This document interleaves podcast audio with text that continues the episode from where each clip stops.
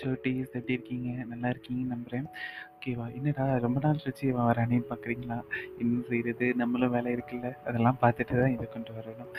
சரி என்ன கதையில் விட்டுட்டு போன முத? ஐயோ நானே மறந்துட்டே பாருங்க.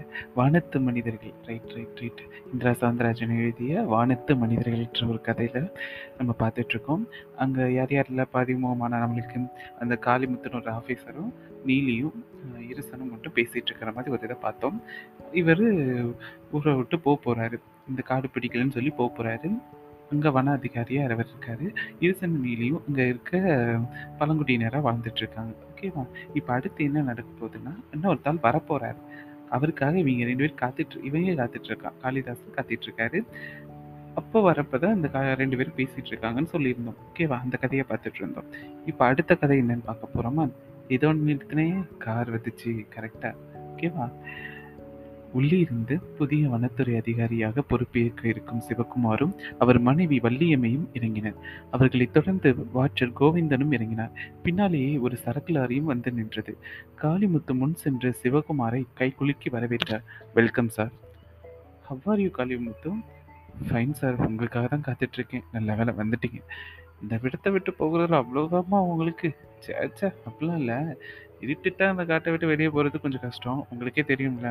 இந்த காட்டு நம் காட்டில் நம்ம ஆஃபீஸ் பில்டிங் வரைக்கும் தான் கரண்ட்டு உள்ளே பதினெட்டு மைலுக்கு சுற்று அளவுக்கு கூட மின்சாரம் கிடையாது.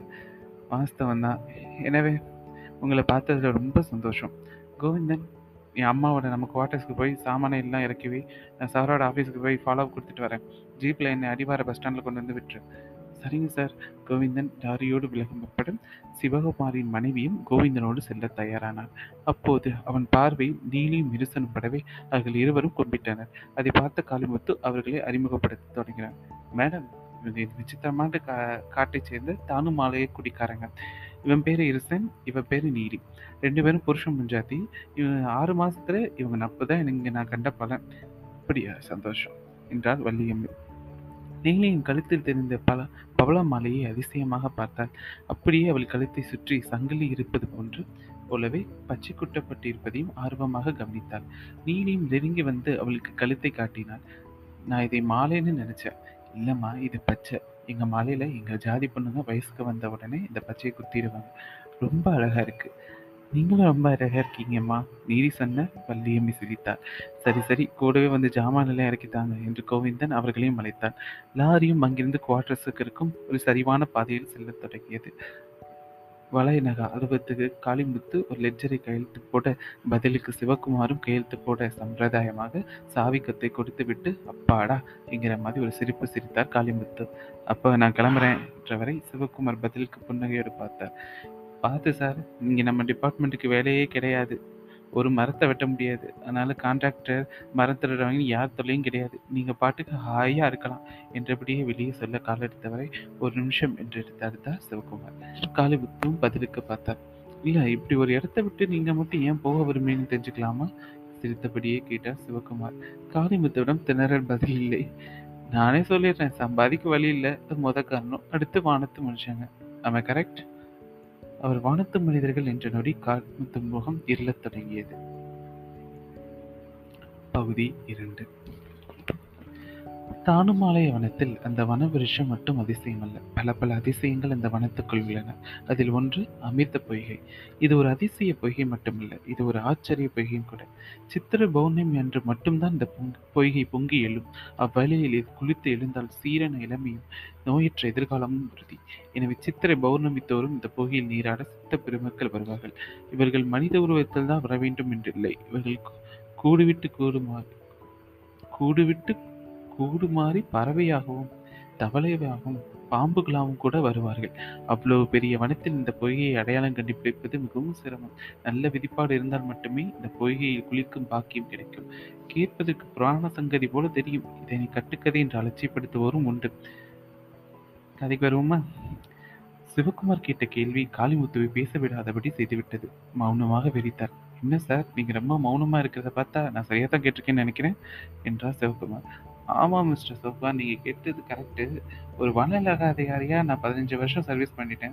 எவ்வளோ காடுகளில் டியூட்டியும் பார்த்துட்டேன். ஆனால் இந்த தானுமாலய மனம் வர ரொம்பவே பெக்குலர் இங்கே நீங்கள் டிப்- நம்ம டிபார்ட்மெண்ட்டுக்கு பெருசாக கடமை எதுவும் இல்லை. நம்ம வேலை தப்பு நடக்காமல் பார்த்துக்கிறது தான். அந்த வலையை பார்த்தா, இந்த தப்பு நடக்கிறதே இல்லை. அடுத்து வனத்தை விரிவுபடுத்துகிற நடவடிக்கை. அதையும் நாம் செய்ய தேவையில்லாதபடி இங்கே வாழ்ந்து வருகிற பழங்குடி மக்களே செய்துடுறாங்க. குறிப்பாக இவங்களை யாருன்னு இறந்து போனால் அவங்கள புதைக்கிற இடத்துல இவங்க மரம் நடுவாங்க. அவங்க நினைவாக ஒரு உறவினரும் மரம் நடுவாங்க. தப்பி தவறி கூட அப்படி நட்ட மரங்களை வெட்ட மாட்டேங்கிறாங்க. அதனால தான் அந்த மரங்களுக்கும் வானயத்துக்கு வளர்ந்து நிற்குது அதை விழுந்து வேற கும்பிடுறாங்க. இவங்க எப்படின்னா, இவங்க வானத்து மனுஷங்கன்ற சொல்ற ஒரு குரூப். காளிமுத்து சொல்லிக்கொண்டே வந்த குரூப் என்று முடிக்கவும் சிவகார்த்திகேயன் வெளியே வந்துருச்சு. குரூப்பா? அழுத்தமாக கேட்டார். ஆமாம் குரூப் தான். எவ்வளோ பேர்? 18 பேர். 18 பேரா? சரியா தெரியுமா? தெரியுமாவா? அவங்க பேர பேசி அவங்கள ஃபோட்டோ கூட எடுத்தேன். அந்த ஃபோட்டோவை கூட காட்ட முடியுமா? அங்கே தான் சிக்கலே சிக்கல். அந்த ஃபோட்டோவே சரியாக விளையல அவங்க முகமோ, உருவமோ கொஞ்சமும் சரியாக தெரியல. ஒரு முறை சரியாக எடுக்கலைன்னா இன்னொரு தடவை எடுக்க வேண்டியதானே? சாரி மிஸ்டர் சுகுமார் அந்த ஒரு தடவை அவங்கள சந்திக்கிறதே எனக்கு தாவு தீர்ந்து போச்சு. சரி, அவங்க இந்த காட்டுக்குள்ளே எங்கே தங்கியிருக்காங்க? தெரியல. தெரியலையா? என்ன பதில் இது?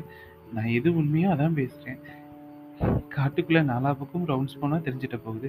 நீங்கள் போங்க. இனிமேல் அதானே உங்கள் வேலை நீங்கள் பேசுகிறத பார்த்தா உங்களால் கண்டுபிடிக்க முடியல மாதிரி தெரியுது. அவங்கள பற்றி மட்டுமில்ல சிவகுமார், இந்த காட்டில் பல மர்மங்கள். அதில் நம்மளால் எதையுமே கண்டுபிடிக்க முடியாது.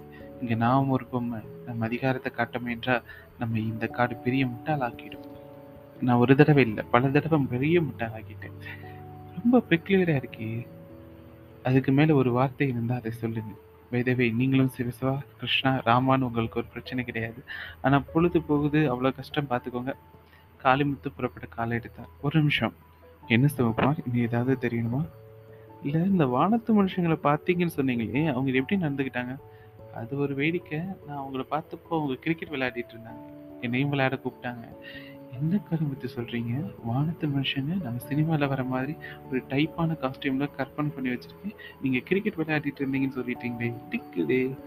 இடிக்குதா? தலையே சுத்தும். நான் பார்த்தபோது அவங்க கிரிக்கெட் வீரர்கள். நீங்கள் பார்க்கும்போது அவங்க ராணுவ வீரர்களாக இருக்கலாம். இல்லை இடுப்பில் வேட்டியோட விவசாயத்தோட்டம் பா பாத் போட்டுக்கிட்டு இருக்கிறவங்களா இருக்கலாம். யார் கண்டது? அப்படி உங்களுக்கு ஒரு பெர்மனன்ட் காஸ்டியூமே கிடையாதா? அப்படிதான் நினைக்கிறேன். பை நான் புறப்படுறேன். பஸ் ஸ்டாண்டில் ஒரு பஸ் தான் இந்த காட்டுக்கு வெளியே சர்வீஸில் இருக்குது அதையும் மிஸ் பண்ணிட்டா, திரும்பி நாளை காலை வரைக்கும் இங்கே தான் இருக்கணும். காளிமுத்து இதற்கு மேல் கேள்வி கேட்காமல் கேட்காதீர்கள் என்பது போல கூறிவிட்டு புறப்பட்டு விட்டார். வெளியே கோவிந்தன் வனஅழகாவின் ஜீப்போடு காத்திருந்தான். காளிமுத்துவின் பெட்டி படிக்கல அதிலிருந்தன காளிமுத்து வந்து காரில் ஏறிக்கொள்ள, சிவகுமார் இறுகிய முகத்தோடு கையசைக்க, ஜீப் கிளம்பியது. கிளம்பிய ஜீப் படிகள் சென்ற நிலையில் நின்றது. எதனாலோ காளிமுத்து கீழே இறங்கினார். சிவகுமாரும் வெளியே வந்தார். இருவரும் திரும்பவும் நெருங்கினார்கள். நன்றி. என்னடா கொஞ்சோண்டு போட்டிருக்கேனே கவலைப்படாதீங்க. கொஞ்சம் கொஞ்சமாக கொண்டு போனால் தான் நல்லா இன்ட்ரெஸ்டிங்காக இருக்கும் அந்த கதை. ஓகேவா? நல்லா கேளுங்க, கேளுங்க, கேட்டுக்கிட்டே இருங்க. இது நம்ம தான் வானொலி. ஓகேவா? பாய்.